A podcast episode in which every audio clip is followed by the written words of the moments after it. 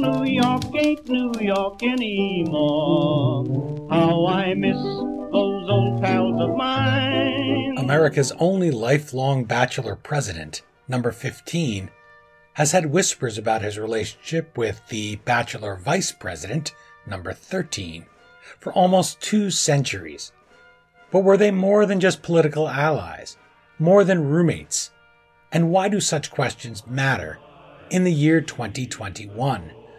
Hello, history lovers, and welcome. I'm your host, Dean Karayanis, and this is the History Author Show on iHeartRadio, and a special tip of the hat to everybody watching today's time travel adventure via our YouTube channel.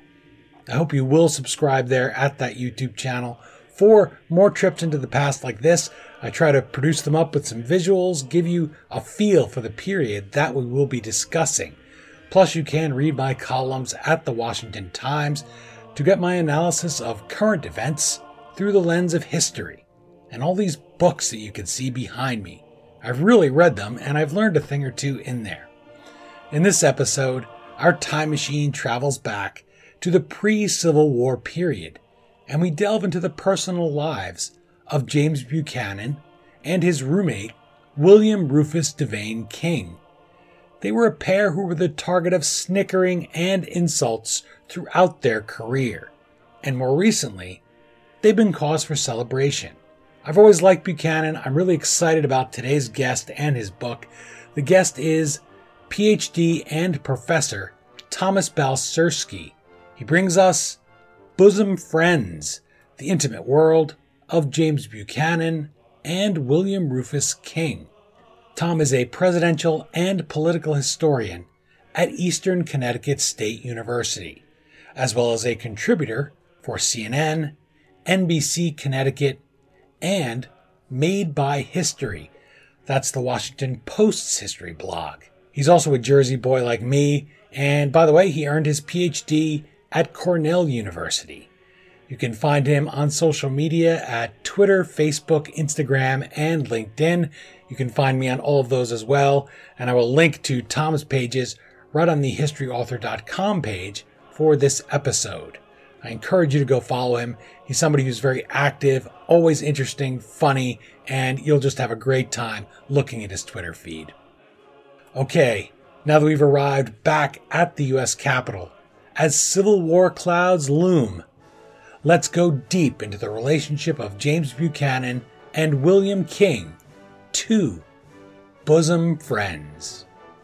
And here we are with Professor and PhD Thomas Balcerski He's going to chat with us about his book, Bosom Friends The Intimate World of James Buchanan and William Rufus King. I've been looking forward to this. Thanks so much for joining us today on the History Author Show. Thank you, Dean. This guy, James Buchanan, I will admit, he he's gotten under my skin at some point. I don't mean in a bad way to him, but he's a fascinating, tragic figure. And an example of what happens when you just don't get the breaks in timing and why timing is so important in politics and in life. He's a rather obscure guy. He's reduced to the really bumbler who came before Abraham Lincoln in the history books. Nobody ever wants to come before a great like Lincoln. It's like being the opening band for the Rolling Stones. That is his lot to be the guy that let the Union fall apart, preceded by the guy who saved the Union and then is martyred by John Wilkes Booth. And of course, we see him on money. Nobody's putting poor James Buchanan on the $5 bill, the penny, anything. So, how do you go about making this a compelling story about capturing listeners and say, no, not only is James Buchanan interesting to learn about, even though he is at the bottom of those presidential rankings, the very bottom, but this relationship he had, it'll tell us something about us as Americans today. So, how do you go about that mission when you decide to write Bosom Friends? Well, it's an excellent question, Dean. And I think you hit the nail on the head by comparing him to Abraham Lincoln. I mean, um, I, I, see a number of books behind you. I don't know how many pertain to Lincoln, but I would guess quite a few. um, Abraham Lincoln is perhaps the most written about of American presidents as we as we scan now. Everyone's like, wait, there's got to be one. Uh, right up there with George Washington, Franklin Delano Roosevelt, uh, even some of our more recent presidents he outshines. And it, it shows. It shows in such things as the C SPAN presidential survey, which I was one of the participants in. It shows in ways uh, large and small. And in the case of Buchanan, to have the unlucky fate to precede Abraham Lincoln, uh, it's really drawing the short end of the stick. And I should point out, you know, his Lincoln successor, Andrew Johnson, has been equally uh, treated by history in unkind terms. Now, both Buchanan and Johnson, of course, I focus on Buchanan, both of them deserve a lot of the criticism that has come their way. This is not to say that it's been unfair uh, or even overly harsh. It's to say that the standards by which we judge James Buchanan um, very much depend on the standard which we judge Abraham Lincoln. So the two are equal and opposite, polar opposite figures. So I think one way to interest someone into the life of James Buchanan, why we should know about him, is it really tells us why we still to this day truly venerate Abraham Lincoln as a president. So understanding the failure of one president helps us to understand the success of another. It's putting a mirror up to them. And you were so right about that, saying it is true that Johnson and Buchanan both do, they're both the pieces of, of kind of uh, stale bread, I don't know, not really great in this Lincoln sandwich. But yes, they earn a lot of it, but some things that they earn is just because they are held up as the greatness of Lincoln. And in Johnson's case and Buchanan, it's unfair in the sense that Lincoln, for one thing, nobody knows how he would have dealt with Reconstruction. It's hard to imagine he would have been worse than Johnson, of course. But also that for Buchanan, he has the he has the the whole country that he has to deal with there in Congress. He has a much harder road to hoe than Lincoln. Lincoln comes in, and imagine you're a president who comes in, and the entire opposition party, in Lincoln's case, all the Democrats except your Andrew Johnson that you mentioned, they all leave Congress. So, well, hey, now I can pass exactly whatever I want. Buchanan doesn't have that option.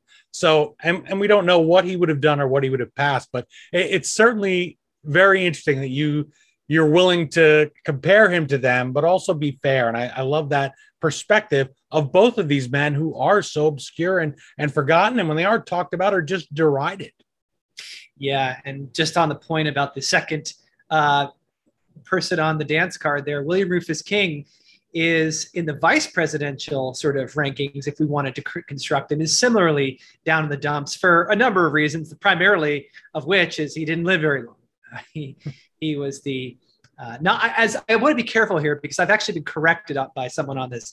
Not the shortest serving vice president, because if you actually look at the two vice presidents who became president, Johnson being one and Tyler being the other, hmm. they actually had shorter terms in office before their accession to the presidency. So that actually makes them the third shortest serving. I've been saying all along the shortest serving, but I guess on the technicality. But th- because of that, and of course, because of his obscurity more generally, and this, I think, uh, puts him into the category of other antebellum politicians, and particularly those from the South, those who were slaveholders from the South. Uh, he's been more or less discarded to the dustbin of history as well. Bad luck also for William Rufus King. He is sworn in in Cuba. He's there because he's dying for he's there for his health. He never serves, as you mentioned. This guy is reduced to just a trivial pursuit answer, if you can even call him that, right? You mean you get a you definitely get a piece of pie if you remember anything about him at all in his life. The only time we've heard about him recently is in Seattle, King County.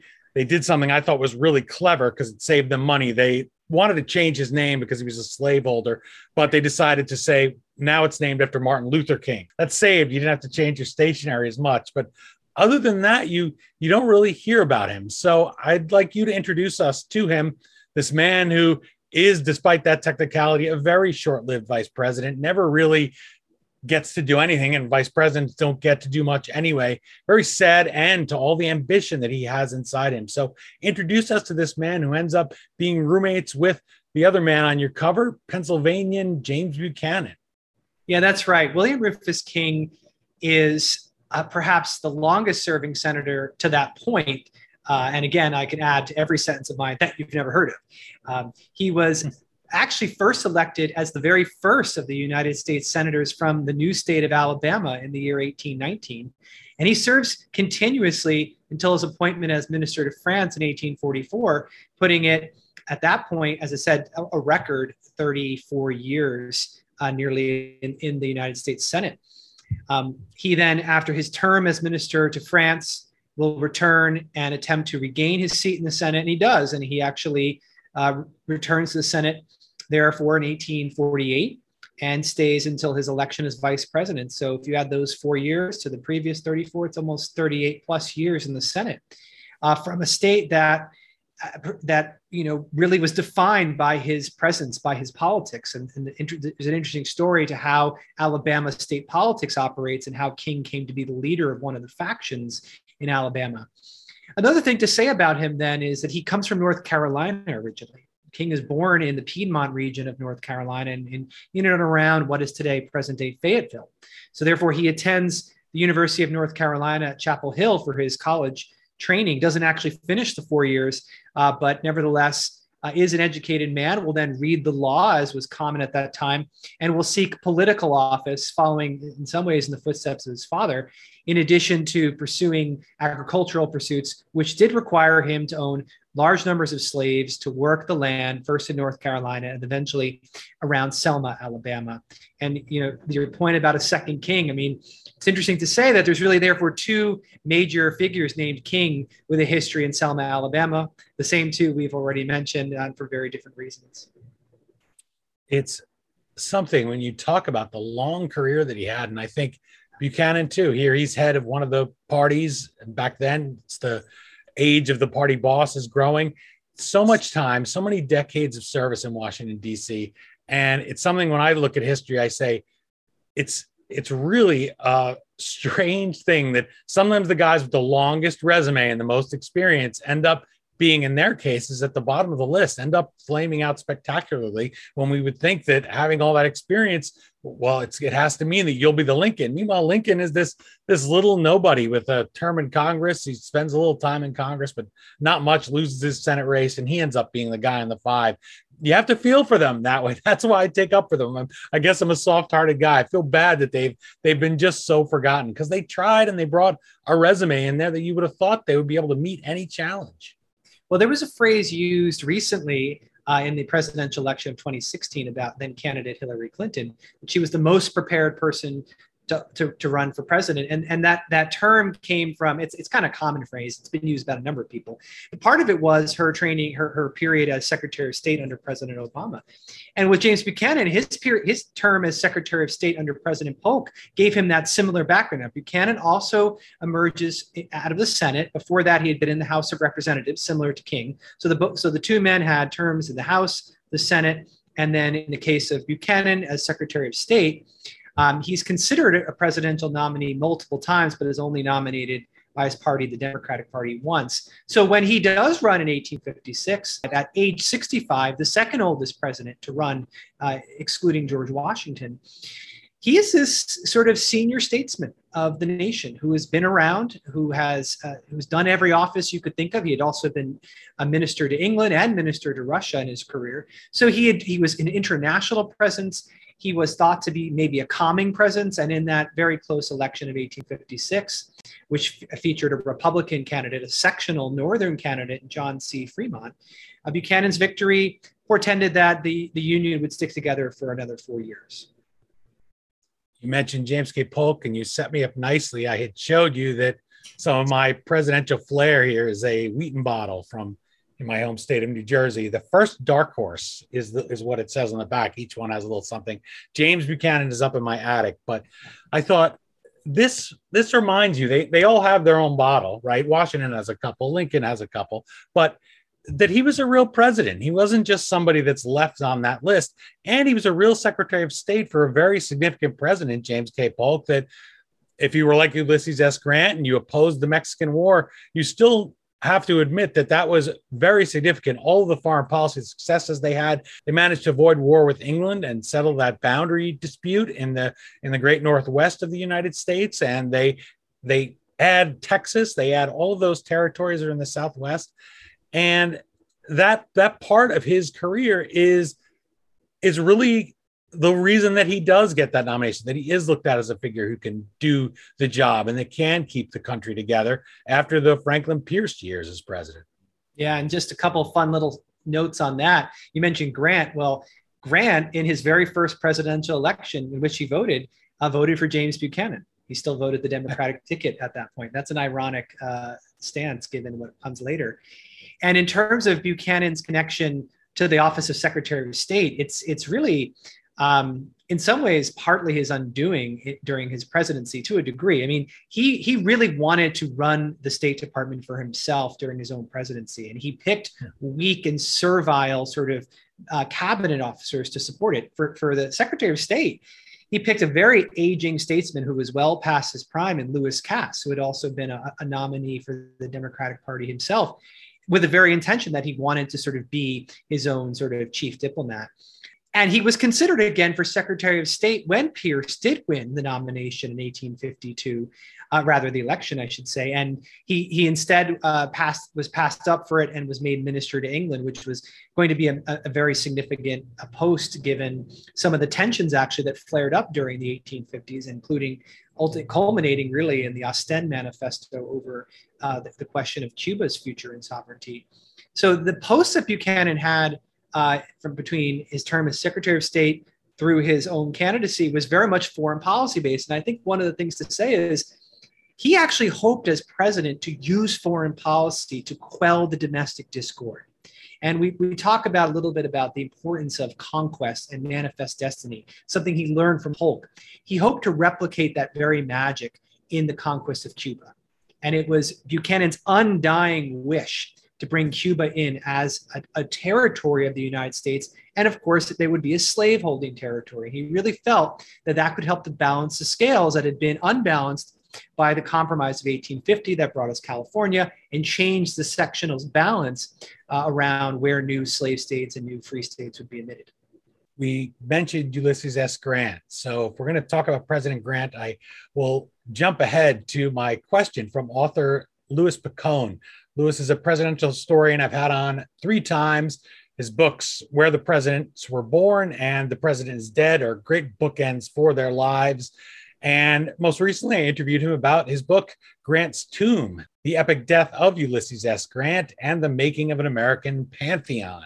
So let's go to that. He submitted it as a video question, which I'll be honest with everybody, I didn't have the heart to tell Louis, but I was too embarrassed, but he thought to send it as a video question. I just thought he was going to send me a written question, but he was so kind to send me this video question, which I wouldn't have imposed upon him for because I know he's a busy guy as a presidential historian. So let's go here. Let me play his question and then get your reaction to it. Hi, Tom. Congratulations on your book. My question to you was about James Buchanan's personal papers. Now, reportedly, James Buchanan had written a letter during his lifetime explaining why he never chose to marry with the intentions of his family reading that letter after he died. But instead, on his deathbed, James Buchanan had a change of heart and had the letter destroyed. So, my question to you is first, what sort of information do you think that that letter contained? And second, why do you think James Buchanan chose to have that letter destroyed instead of being read by his family and by historians? Thank you, Louis, for that question. And I'm also a fan of your books. So it really means a lot that you uh, you gave it a question like that. It's a two part question, I think. Uh, it gets to motivation that Buchanan had at the end of his life, which is, I think, difficult to really know uh, for any of us. Uh, but, but secondarily, about what the letter might have contained, that, that's more spec- speculation. We have a, a, sense of what the letter uh, pertained to because there's another letter that does survive where Buchanan is basically describing what's in the contents of the letter and what he thought at that point would be revealed by it. It has, of course, to do with another episode that makes Buchanan famous, infamous perhaps, uh, as our only bachelor president. And the letter in question has to do with his relationship with his fiance turned ex fiance, Anne Coleman of Lancaster, to whom he was briefly engaged in the year 1819. Now, the letter, it's unclear again when it was written exactly, probably closer to the, the end of the engagement, where he might have laid out, therefore, in, in that moment, the reasons for the end of the engagement. Uh, so we don't know if it was addressed to uh, someone or if it was more of an account. There is a letter that does survive in the Buchanan papers that may have been sent and may have been returned and may never have been read to Anne's father, Robert Coleman, and it's written right after Anne's untimely death in December of 1819, where uh, Buchanan requests to be able to accompany the funeral procession of his now deceased daughter. Uh, again, we, we know he didn't end up doing so. We're not sure if the letter was ever sent or received or what. It does survive among Buchanan's papers. So this this destroyed letter, this one incident, this, and it is really the one time that we know for sure that a paper was purposely destroyed by by Buchanan's own desires, certainly bore on that topic. Again, the question of motivation I think is fascinating, and it, it, it looks I think it looks towards what Buchanan was hoping to accomplish in his final years. We've already discussed how following uh, the election of Abraham Lincoln, the, the four years of the Civil War, Buchanan leaves office in disgrace and spends those four years of the Civil War uh, really in exile as a political figure w- within the nation and even in, among his own Democratic Party. But he took on a project in those same four years to try to rehabilitate himself and his image, and famously writes what is considered the first of the presidential memoir, Mr. Buchanan's Administration on the Eve of Rebellion. It's written in the third person, uh, but it is essentially his own handwritten account um, that he saw published at the end of the war. So he waited until the year 1865 to see it published. He does die three years later in 1868, and he does he is declining in health in those final years. So here he is now in those final years, having sort of made his legacy about his performance as president.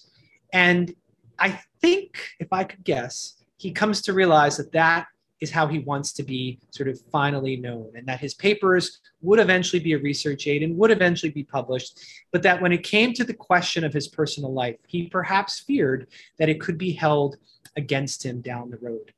And I've been able to reconstruct as best as possible uh, the relationship and the reason that it ended without that letter. So there was enough surviving evidence to help us understand this uh, bachelor and his uh, failed engagement to, to Anne Coleman. But it would have been nice, of course, as a historian to have it and to have just another piece of evidence in Buchanan's own words.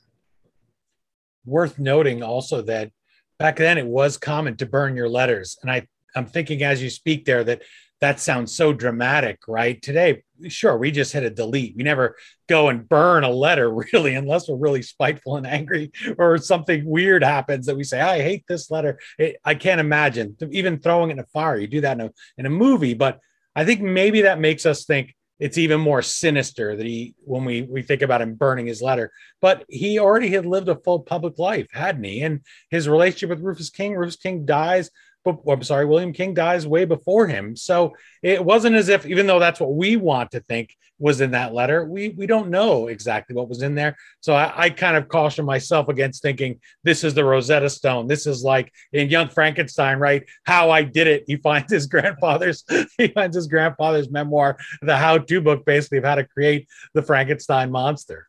Yeah, no, you're you're getting to really ultimately why my book was written. Essentially why i took it on as the project is that the relationship between james buchanan and william rufus king today has come into focus. And it's come into focus for what it could have signified both in its own time and, and i would argue to us today.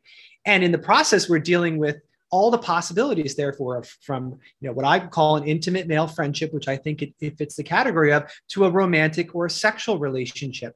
And as we envision that now as a possibility in the 21st century we still have to deal with the perhaps for that thesis inconvenient uh, remaining evidence around their romantic entanglements with women during their own lifetimes. Certainly, Buchanan's romantic engagements were many more and better documented, with Anne Coleman being the most well documented of them all. But he had flirtations and half serious courtships throughout his life, I would say by comparison, William Rufus King, whose archival record is smaller and, and unfortunately who, whose papers we know have been partially lost to history, um, he never engaged, by comparison, in a romantic pursuit that, that yielded any kind of engagement or anything serious towards marriage. In fact, he laments it in a kind of uh, fun almost way to his niece about having once loved a Russian a czarina while he was there and again sort of out of sight, out of mind, no one there sort of to witness uh, it, but he could claim it. So I think that's the sort of the problematic evidence that would be sort of glossed over if you wanted to suggest, as the question could have been posed, though it wasn't, to be fair, uh, that that letter must therefore have contained some revealing uh, information about his sexuality or about his attraction towards women, or in some way revealed uh, to your point, the Rosetta Stone that really tells us why he never married. No, I don't think so. I think it was Buchanan's own recounting of the failed courtship and the reasons why it, it did not work. To fill in those blanks and to ask those questions, I think that this is fascinating and noteworthy because for me, as somebody who loves writing, loves words, when you ask a question, or even when you enter a room, there's a thousand ways to enter a room and tell you something about the person that's entering the room if you're writing a character in fiction. And for these two men, when people ask that question, well, were they in a same sex relationship? Were they just very close bosom friends to say the title of your book, Bosom Friends? It depends on who's asking. Some people were political foes asking. Some people would have just hated that and said, well, here you go. This is why he lost the Civil War because of his his personal life. And that's why I always remind people here of James K. Polk if they if they might think of that. I say, well, gosh, he unfortunately was was very likely uh, impotent and so he he, he was uh, he had to have a horrible operation. If people want to read his his bio on that, how they dealt with things like bladder stones back then, but it was very very cruel and unfortunately left him impotent. Okay, and if you had a gay secretary of state, well. If you, if you think that that changes how things were, these two guys were clearly able to still execute foreign policy that realized manifest destiny. Again, whatever we think of the issue of it, they still were capable of that. And so to me, I find it fascinating that that this question of what was the nature of their relationship changes based on who's asking the question and why. So for you, what prompted you to say, I want to dig into the archives and I want to I want to give an answer that's beyond this century and a half of snickering and innuendo. Why write bosom friends? Why try to track it down from this solid historical perspective without the bias that people often have asked that question over the last 150 years. Well, that's it's really well said, Dean. I would say that the that those same 150 years have seen varying degrees of gossip and innuendo merging and really transforming into sort of outright accusation and to the point I would say now of just broad acceptance that J- James Buchanan was gay. And you'll find it everywhere. I mean, the internet has really enabled wonderful amounts of research and communication and easy easy access to all sorts of things and it's also allowed anyone with an opinion and a, a site to say that opinion to state it and to make it sound like it's a true fact um, and even if there are those who don't necessarily have um, the same evidentiary standard as I do as a professional historian, for them to then think of James Buchanan as our first gay president isn't always a bad thing. And that's kind of where I've also been wrestling with this idea that is it productive to imagine Buchanan in this, in this way? Uh, for him to even be embraced by some but members, say, of the LGBTQ community. Um, I think so. I think if it brings interest to any historical figure, if questions are asked, if, if the, the answers are sought by way of research, then I think you've engaged in something worthwhile that's essentially, you might say, the purpose of the book. It's to, to engage a scholarly pursuit into the nature of the relationship of James Buchanan and William Rufus King. My conclusion, as I offer in the front, is somewhat ambiguous as to the, the standards we would impose on them today. But of the two, it certainly seems to me that William Rufus King was greater and more deeply attracted to Buchanan than vice versa. In fact, one of the themes I develop in the book is the ways that Buchanan saw King in an instrumental kind of mode. The friendship was to what could I achieve politically through this connection with King. Whereas with King, we see a very personal, heartfelt longing at various points during their friendship. And it didn't seem to be necessarily always about the politics, although it could at times, particularly when the two men towards the end of their lives were pitted directly against one another. But it seemed like we had sort of a kind of a one way attraction. Uh, and the thing that makes me wonder about Buchanan, knowing how shrewd he is and knowing how savvy a political operator he was, might Buchanan have known about this attraction from William Rufus King towards him and used it to his benefit? You mentioned something there that reminded me of the presidential grub, as Abraham Lincoln called it, that bores into your head. And again, look how many things that we we quote Lincoln for and think of Lincoln for. Nobody out there is walking around except you, maybe, and me occasionally, maybe something about James Buchanan. But Lincoln said so many memorable things, and we use them all the time. One of them was this idea that once that grub starts boring into your head, you're, you're going to do anything to become president. And James Buchanan certainly had what we today call the fire in the belly for getting to the nation's highest office. He tried, he tried, he tried again. And when somebody is on that route to success, climbing that ladder, they often use the people that are coming up along the way. And you hinted at that there in his relationship with King, that he was looking at him saying, Well, here's a Southern senator. Here's a guy from a region that I'm not connected to. I'm up here in Philadelphia, just in Philadelphia, trying to deal with all these different factions. Hey, I could be friends with this guy. He doesn't have a family. I don't have a family. We're both Democrats, but from different factions.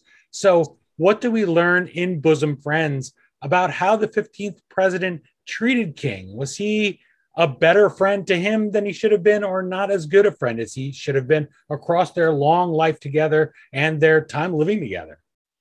It gets to the nature of male friendship itself and how Buchanan utilized friendships among political men in his own lifetime.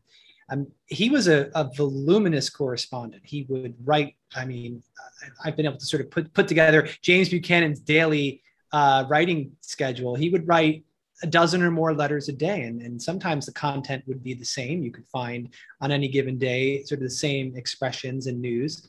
But one of the things Buchanan did with his correspondence was to sort of cultivate those friendships. And he could write in a way that made you feel almost included and part of his world.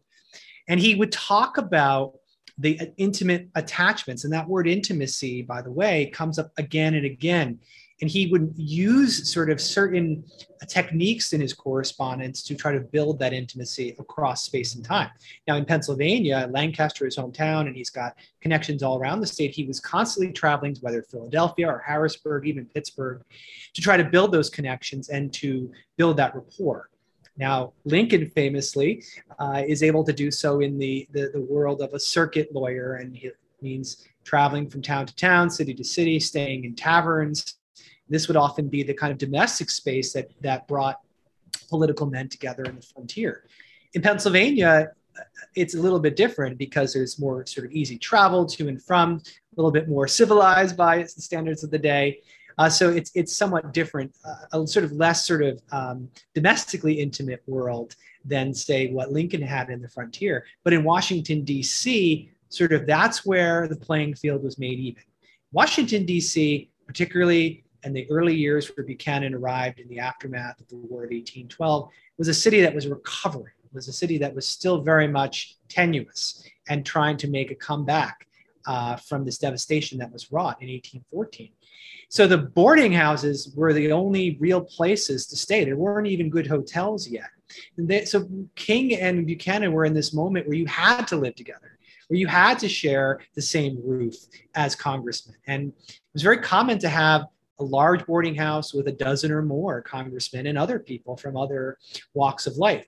In the Senate in the 1830s, though, King and Buchanan built a smaller boarding house, usually with just two or three other men. And because of uh, reasons that I think have a lot to do with personal preference, they really sought out self consciously other bachelors. And so, in that way, the bachelor identity became the thing that united them. And for Buchanan, he was always very close with other bachelors, with other unmarried men, in addition to, of course, uh, friends who were married. And among the married individuals he was close with are some of the great names of American history, some of the great political families. He was very close, for example, with the Blair family, uh, which has a generation of political uh, luminaries that become Republican, and one of whom is Lincoln's uh, postmaster general, right? Um, so it just seems to me that he knew how to play the game. He knew how to work with both men and women. Uh, and it, it meant sometimes putting professions of emotion and attachment out there.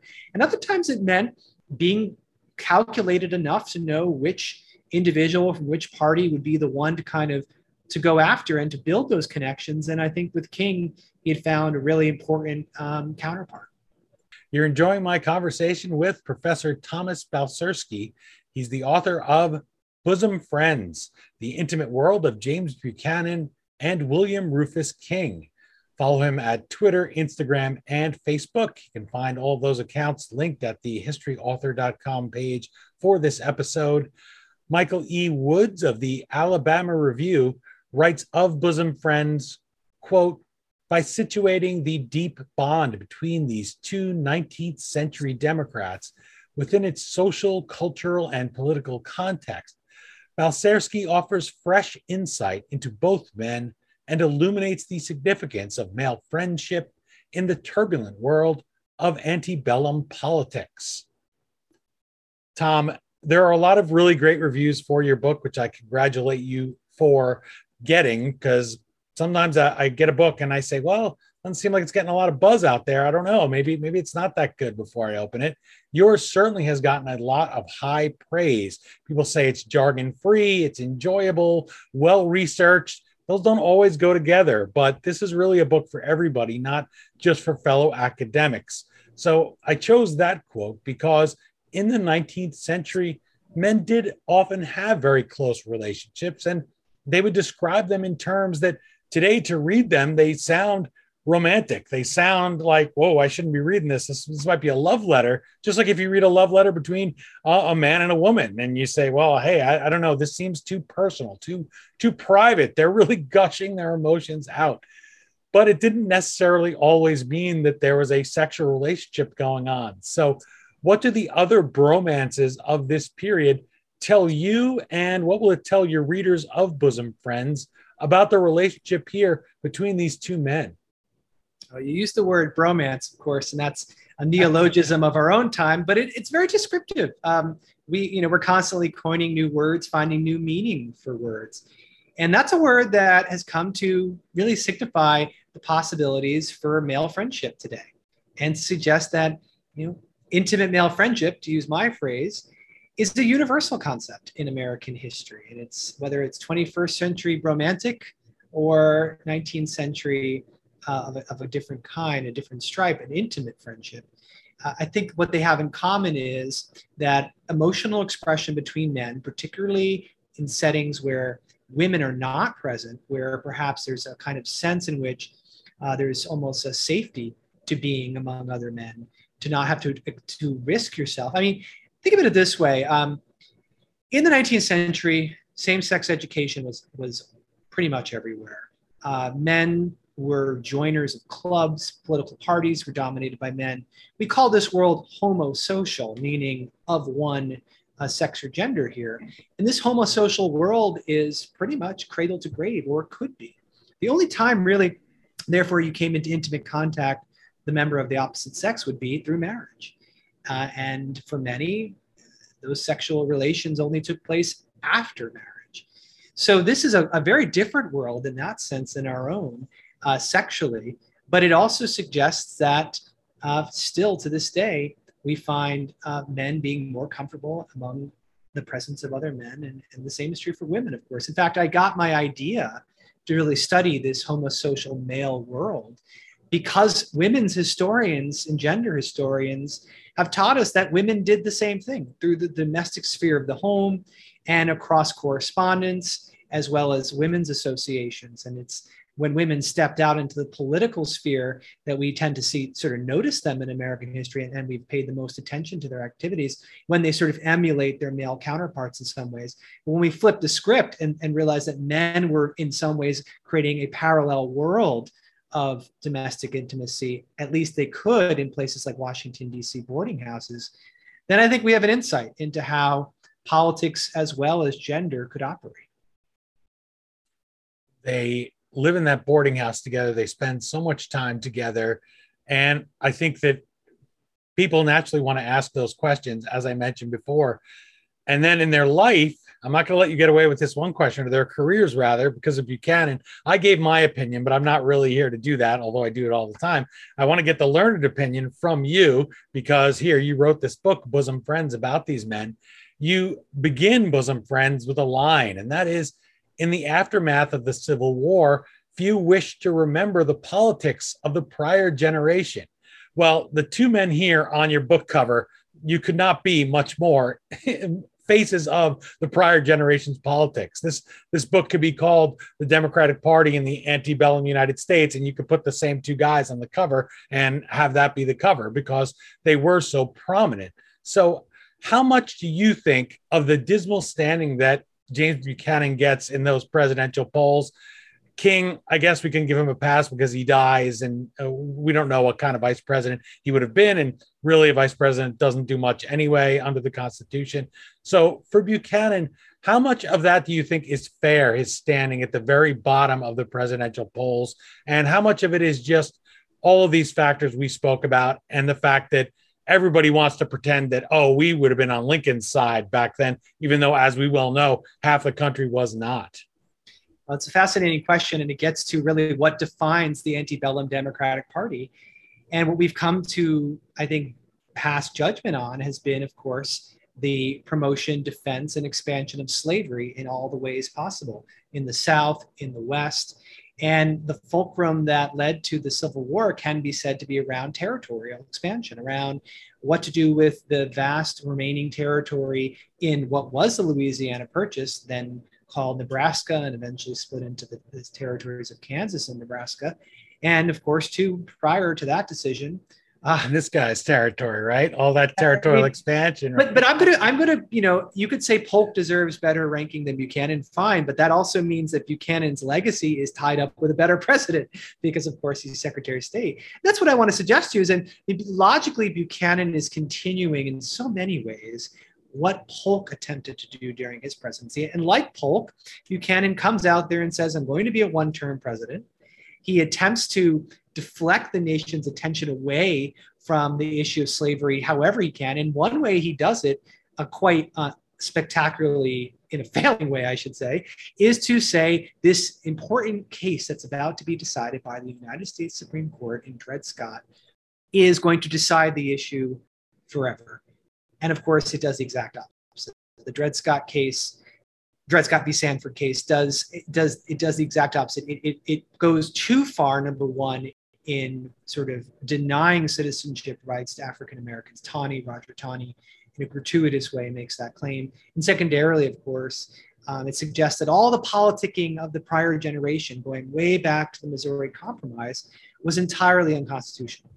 So if you've got a sort of a system that's imploding, and then Buchanan should be blamed for, I would argue, his handling of his successor, particularly in the rift with Stephen Douglas and what could have happened in 1860 to have a united Democratic Party, all those things are fair.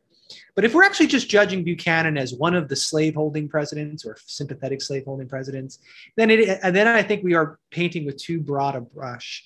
And and I have to say, I think we are doing it. Um, if you look at those presidential surveys, the bottom quartile includes a majority of presidents before the Civil War, people like Buchanan and Pierce, but even people like Millard Fillmore and Zachary Taylor.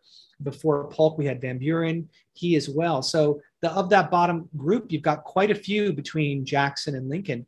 And even Jackson, again, Buchanan would consider himself a Jacksonian, as would King. Jackson has fallen in our estimation as well uh, in, in, these same surveys. And again, here has to do with his uh, policies as president around Native American removal in the Southeast, as well as his support for the uh, institution of slavery um, and its expansion. So it's, it's to say that the, the standards are changing by which we judge presidents in the United States. But even as they change, what's interesting to me is how Buchanan still ranks at the, at the very bottom. There doesn't seem to be a way uh, to improve upon Buchanan's reputation, even as I would argue, by comparison to some of the, the other presidents, he deserves to be higher. He's stuck down there. He would have been very easy for you to ignore as an academic, but instead you visited countless i think what is it 21 libraries that you visited and archives and states as well as the british library we mentioned his time there in as in foreign policy being in london being secretary of state being minister i guess was he to london for for a period and so we occasionally hear about him and it's always to be the put down right and one of the things you mentioned slaveholding presidents his name was taken off a school recently and they lump him in with as a slaveholding president. I've seen this done with Ulysses S. Grant too. You mentioned that link between them when we mentioned Louis Picone's book. For Grant, he was given a human being from his father-in-law. He came from a slaveholding, or his wife rather came from a slaveholding family. He wanted to get rid of that. He didn't. He didn't want to have slaves himself worked side by side with them, for which he was mocked, much the way that, that Buchanan was mocked in his lifetime. But he frees that man. And for Grant, it was equivalent of freeing uh, or giving away your house, giving away a big, huge asset. He could have sold this man that they tell him he could have sold him. He chooses instead to free him when when he's able. So I don't think you count that the same way you count somebody like Jackson or somebody like James K. Polk, who's buying and selling human beings in the White House. For Buchanan, he buys these two slaves and he frees them. And so I, I don't think that lands him in either the section of Grant, who is somebody who, whoa, hey, you gave me a slave, I'm going to free the person, which I think any of us today would do. We wouldn't want to be considered a slaveholder if you were given a slave in one of the countries where slavery still exists and immediately freed them or freed them as soon as was possible. But he's also not somebody who had a plantation full of slaves and was ruling by the lash. Where does Buchanan fall, and what does why he ends up purchasing these two women and giving them their freedom Tell us about him as a savvy politician, the guy we meet here in Bosom Friends. Yeah, oh, that's really rich, Dean, because um, actually the history of Buchanan's slave ownership has everything to do with his connections to members of his extended family. And members of his family lived in slaveholding Maryland. Now, the laws for manumission, to use the term, that allowed for ultimately the freedom to be given to enslaved African Americans in a state like Pennsylvania had provisions for those born in Pennsylvania, whether born into slavery or born of slaves. Not the so with anyone who might travel, say, from out of state, like Maryland, into Pennsylvania. So for Buchanan to actually go out of his way, we might argue, to see to the freedom of two enslaved people who were then owned by one of his relatives, but really by in laws um, to his sister, really suggests that he was in some way engaged in um, reputation monitoring. He wanted to not be associated with the institution at that point. He had previously, though, come from a family that, in fact, did own slaves, and his father, James Buchanan Sr., was a slaveholder. James Jr., our president, grew up around slaves and with enslaved labor, which was which was legal under the law. It wasn't again in a plantation. It wasn't of the, the classic sort of antebellum slavery we see further south, but Pennsylvania was a place that commonly had domestic uh, slavery. And in his own lifetime, Buchanan will employ numerous, I mean, dozens, I would say, of domestic servants, to use a term different from slaves. These are free people who are under labor contract to uh, really their employer. And in the case of Daphne and Anne Cook, these two enslaved women, one a mother, one a daughter, that Buchanan basically uses an indenture process under the Pennsylvania manumission law to free them. He intended, we think, to therefore bring them to Pennsylvania into his own household staff, where they would be treated like other uh, indentured, perhaps, or uh, other paid servants. Sadly, in the case of the, the mother daughter team, the daughter dies, and the mother, in fact, then runs away. And Buchanan writes this on the back of of this uh, of a note about their about these two women, a mother and a daughter. So we actually don't know what happens. We don't know. We don't have the side of the stories we often don't in history of the enslaved or of uh, those under servitude. And in this case, we just don't know. Um, but the best way I can sort of read it is that Buchanan was comfortable around enslaved people. He certainly uh, was was as comfortable as as the next person, you might say. He didn't. Uh, it would seem have the same respect, therefore, for African Americans as other Northerners. He came from a kind of a, a world in which um, class mattered, and he seemed to uphold these class divisions in his lifetime. But he is also very religiously tolerant. I mean, he he was not a nativist, for example, and he um, was very proud of his of his Irish background as well. Um, so he had a kind of complicated relationship to these questions of race and ethnicity during his own lifetime. But you know, by by our standards today, is is James Buchanan a slaveholder? Is James Buchanan a racist? I mean, if we answer those questions just yes, yes, there's I mean, there's no debate. The, the name comes off the school, and that's it. Um, if we want to have a conversation about the nature of unfree labor, about how Buchanan engaged in it, and why, his name still may come off the school. Um, but what's interesting is that's the reason today that his name was removed from one school and not his failures as president, not his protection of this of the slave system, not certainly any of the other views, which have been a lot longer known. So I, I think it's just it's a fascinating moment for historians to have this conversation with the general public. That was his home in Wheatland, I assume, and I assume that's one of the places you went to do your research. I that's a beautiful place to go. I've gone there, I've taken the tour, and for such an obscure president and for such a disrespected president, it really is again, I take up for the guy. I feel like even though all these flaws, all these mistakes, as a human being, he would have been very gracious and nice. And so I, I feel bad that he's just been stomped under a boot. And if we want to condemn him, at least condemn him for the things he actually did, not for the things he didn't. But give a give a word for Wheatland there. Would you recommend that in Lancaster, Pennsylvania, Lancaster County?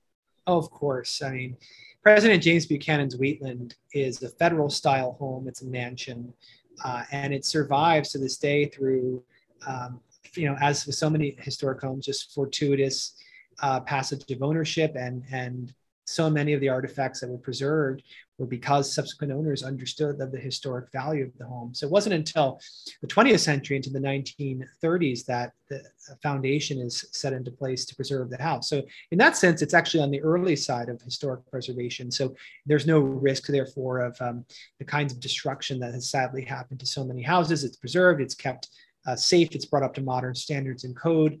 And therefore, today, the interpretation that happens at President James Buchanan's Wheatland is top notch. There's historic interpreters in period costume who attempt to tell the story of Buchanan's life, his rise to power, his presidency, and his, his post presidency, where he spent his years at the estate.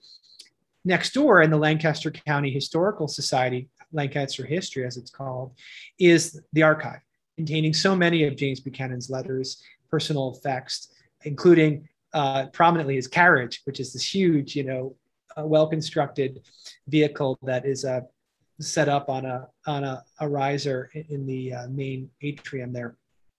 So between James Buchanan's Wheatland, the Lancaster History Library and Research Center, as and of course many other repositories like the Library of Congress in Washington D.C., the Historical Society of Pennsylvania in Philadelphia, yeah, one can get a sense of who he was. His letters are everywhere. I didn't go to 21 states, the District of Columbia, and the British Library because there was nothing there. He shows up in practically every catalog. Every card catalog has, has an index for him. He was a US president. He will continue to be an important, I think, source for historians who want to understand the Democratic Party, the antebellum period, and ultimately, again, the more we reflect upon his failures, the better we understand Lincoln's greatness. I don't want to let King out of that conversation about slavery because I'm thinking about their relationship in the context of bosom friends. And I encourage people, if they want to get an idea of what Lincoln faced or what the world was like before then, to pick it up because here you have two ultimate politicians and they're dealing with this really thorny issue. And yes, they're they're in the same political party in name, but the party is very fractured. They're from different regions, and as we know, the whole idea of states being so different is going to come up and be a problem in about a minute. So, gives you an idea. Guy from Alabama, guy from Pennsylvania, both Democrats, but you have these huge issues. You mentioned Millard Fillmore, who I agree does not get his credit for the compromise of 1850 and being thrust into the presidency even though he really wasn't connected at all to Zachary Taylor and the administration. So he helps to get that done, put off the Civil War 10 years. And you have Bleeding Kansas. You have all those new territories from the war with Mexico that are suddenly in. How are those going to be divided up? So there are so many issues. Fugitive slave law, those pieces of the of the Compromise of 1850. I could go on and on, and I will stop myself because people don't want to hear me talk; they want to hear you talk. But how do their different opinions they must have differed sometime. How on that issue of slavery how does king assert himself? Because he's kind of the junior partner the little bit of the junior partner in bosom friends naturally because he's just a vice president and buchanan is president. So how does king assert himself and some of his views that were different from james buchanan? How did he persuade him make this relationship work for him a little bit so that he wasn't just the guy being used yeah, that's a great point because if there's one issue that King stood bedrock on, it's the protection of slavery. I mean, I make the argument in the book towards the end that King's King himself would have certainly sided with the Confederacy during the Civil War because we see that members of his own family did. Uh, and it was a very painful subject for Buchanan to know that his dear intimate friends own relatives and one of his nieces particularly were confederates and essentially after the war they seemed to agree to just not talk about it to try to reunify um, on the sort of the pre-war terms. But of course, slavery had always been the thing that had brought the financial and political success of people like William Rufus King. He's born into a slaveholding plantation in North Carolina. He dies in a slaveholding plantation with more than 400 enslaved people, we think, uh, in Kings Bend, right outside of Selma, Alabama. So the day to day for King looks a little bit different than Buchanan, uh, although there's a moment where they share those same uh, kind of domestic terms, particularly around slaves in the boarding house of DC. Buchanan would have benefited from slave labor during his time in Washington in the boarding house. But on the issue of expansion, for Alabama in 1850, King was actually considered a moderate. And he really did uh, worry about how the Union would, would survive the expansion addition of of the states out of the Mexican cession. He was, in fact, very much against uh, the acquisition of those territories for that exact reason. So King was farsighted to know that this political dynamite that they were sitting on, that is to say, the question of slavery's expansion, would be something that could rip apart the Union. He probably didn't expect that it would be his old friend Buchanan at the helm when it happened. But then that's the irony of this relationship. It, they tried and tried to hold together the nation along the old terms, whereby slavery was going to be insured by the Constitution for time immemorial. And King's life, therefore, would have been just incredibly changed and altered. We see that again in his descendants and what happens to them in Alabama, as it did for so many uh, white Southerners in the in the post immediate Reconstruction period. What happens later on? What happens to um, people like William Rufus King is a transformation in the 19th century and arguably the 20th century. They still remain Democrats, but they work a union. They work out a different kind of relationship with their northern counterparts, not on slavery, but on another another institution altogether, segregation. And it's going to be these unequal terms that persist around the civil rights of African Americans for another century past the relationship of Buchanan and King. And as I've been doing more research into the Democratic Party and its history, I find that Northern and Southern friendships of this kind um, are what helps to keep the party together. And it's, it's, it's exactly this kind of alchemy that um, produces political victory occasionally for Democrats that Buchanan and King were the first to pioneer. I want to wrap up with a question about what I think everybody, when they pick up the book, is interested in, and that's the personal life. And that's not just because these are two men, but that's that's why gossip magazines sell, right? Unfortunately, they don't have they don't have copies of well, back when Newsweek was an actual magazine and you'd pick it up or National Review or something or The Nation or on the way out, they have gossip magazines and people love gossip. For me, I never like to focus on on the the person that gets shot or the person who has a private thing that people want to focus on. I like to focus on their career. That's what we tried to do today, and that's what you do in Bosom Friends. Yep. For almost two centuries, we have had this tittering about their relationship, about Buchanan and King. Were they or weren't they? and that that robs them of so much of their humanity so much of their nuance so much that they did accomplish and what they tried to accomplish and we can learn from why they failed as well but remember that they were real flesh and blood people so i wanted to give you the final word on that why should readers pick up a copy of bosom friends and get to know these two politicians as more than just the butt of jokes as more than just icons that are held up by people who hope that they were more than just bosom friends why should they learn about what they did on the halls of Congress and in the White House and not just speculate on what they did behind closed doors? Well, simply put, gossip is interesting. And you learn a lot about what people said and thought by reading the gossip rags. Uh, and I actually find that to be a real draw to the book for readers is that they learn how names were slung, how insults were hurled, and how people responded to it. And Buchanan and King were conscious of the, the language being used about them. And what they did was they took a higher ground. They didn't engage on the same level as was being sort of thrown at them. And that might be something to think about today in our modern politics. That it's going to require thick skin to be in politics at any time. It was true in the 19th century. It's certainly true in the 21st century. maybe learning about how these two men managed their political careers and how they were able to overcome the gossip and the innuendo, regardless of what the historical record has to say about the relationship, we might take a kind of a lesson in that our own modern politics could learn from.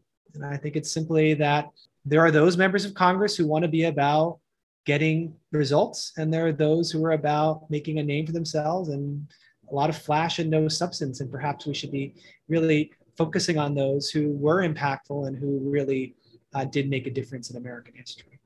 Well, Professor Tom Balcerski, author of Bosom Friends, thanks so much for sharing the book with me today. There are some very very mean sometimes things people said about them at the time. Some nicknames that we avoided using today but aunt fancy aunt nancy these are the kind of things that call them their each other's wives thing like that. It does tell us something and you have certainly helped me to, to think of that today in a whole new light where if people are going to say things about you sticks and stones don't let it distract you from your greatest purpose. If you're going to fail hey, maybe fail and be the best failure like James Buchanan was, but at least you will have tried and you won't have let you want to let the people calling you names get you down. I hope readers will pick up a copy of Bosom Friends. I really enjoyed it. I hope that my affection for James Buchanan, despite his shortcomings and failings, will be a little bit infectious. And I hope that your knowledge will pique people's interest, that they will want to pick up your book, learn a little bit more about this relationship and the America of the pre Civil War. Best of luck with the book. Thank you so much for your time today. Thanks for having me on, Dean. Again, the book is Bosom Friends The Intimate World of James Buchanan and William Rufus King. As always, you can find the Amazon link to purchase your copy at the historyauthor.com page for this episode. By buying a book through us, you help keep the flux capacitor on our time machine humming like usual. And by the way, I want a little bit of credit that I didn't once refer to this great book, Bosom Friends, as Bosom Buddies.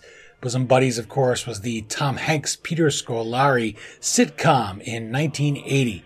And that wasn't easy. I hope that you'll credit me for that. That's my dedication to history that I managed to completely keep Tom Hanks and Peter Scolari and their cross dressing comedy out of this discussion about the president and vice president that you could see here behind me if you're watching on YouTube. My sincere thanks to Tom Balcerski for going along with a really fun, positive interview I wanted to have today. Talk about these guys as not just dusty figures in the past, but real life, flesh and blood human beings who helped shape the fate of the United States and played a role in the history that we've all lived. And they still impact our lives today. So I was really glad that he was game for all of that. Please do follow Professor Balcerski on social media at Twitter, Instagram, Facebook, and LinkedIn. You can find all of those linked on that historyauthor.com page for this episode, and you can find me on all those outlets as well. Plus, please do check out my columns in the Washington Times and subscribe to our YouTube channel, where I hope you'll subscribe to enjoy future time travel adventures like these. Plus, now and then I've been doing some movie reviews called History Author Showtime, where I look into what Hollywood gets right and wrong about yesterday, with an assist from top guests like Tom Balcerski. Well, that's it for this installment of the History Author Show. I hope you'll join us for our next all new interview right here on iHeartRadio or wherever you enjoyed this journey into yesterday.